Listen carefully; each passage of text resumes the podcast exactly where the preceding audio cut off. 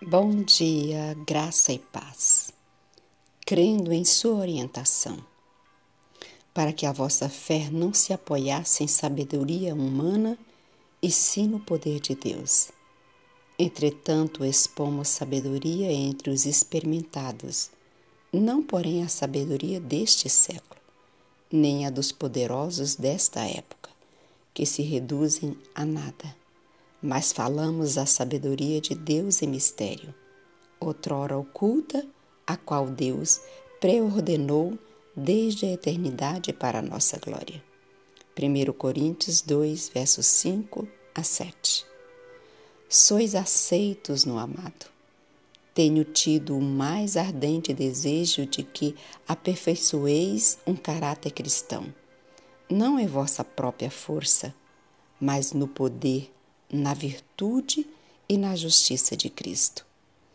A dádiva do Espírito Santo foi o maior dom que Deus podia conceder ao homem finito. Isto é franqueado a todos, e nessa dádiva não poderia haver computações. Essa dotação assinalou especialmente a entronização do Filho unigênito de Deus em seu reino mediador. Nesta dádiva do Consolador, o Senhor Deus do céu demonstra ao homem a perfeita reconciliação com Ele, efetuado entre si mesmo e os seres humanos. Temos esta esperança, diz o apóstolo, por âncora da alma, segura e firme, e que penetra além do véu onde Jesus como precursor, entrou por nós. Hebreus 6, verso 19 e 20. Deus não disse que daria o Espírito Santo aos que o pedisse a Ele? E este Espírito não é um guia real, verdadeiro e atual?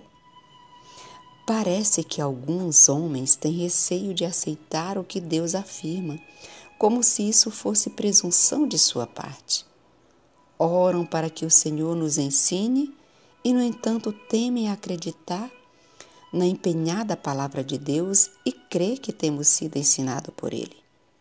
Contanto, que nos dirijamos ao nosso Pai Celestial, humildemente com o espírito suscetível de ser ensinados, dispostos e ansiosos por aprender. Por que havemos de duvidar que Deus cumpra a sua promessa? Nem por um momento deveis duvidar dele, desonrando-o assim. Quando buscastes em conhecer-lhe a vontade, a parte que vos cabe no trato com Deus é crer que haver de ser conduzidos, guiados e abençoados no cumprimento da sua vontade. Talvez duvidemos de nós mesmos, temendo interpretar mal os seus ensinos, mas tornai até isto um assunto de oração e confiai nele.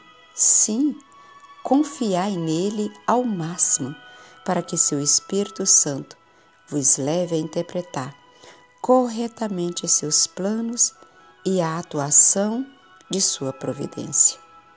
Amém.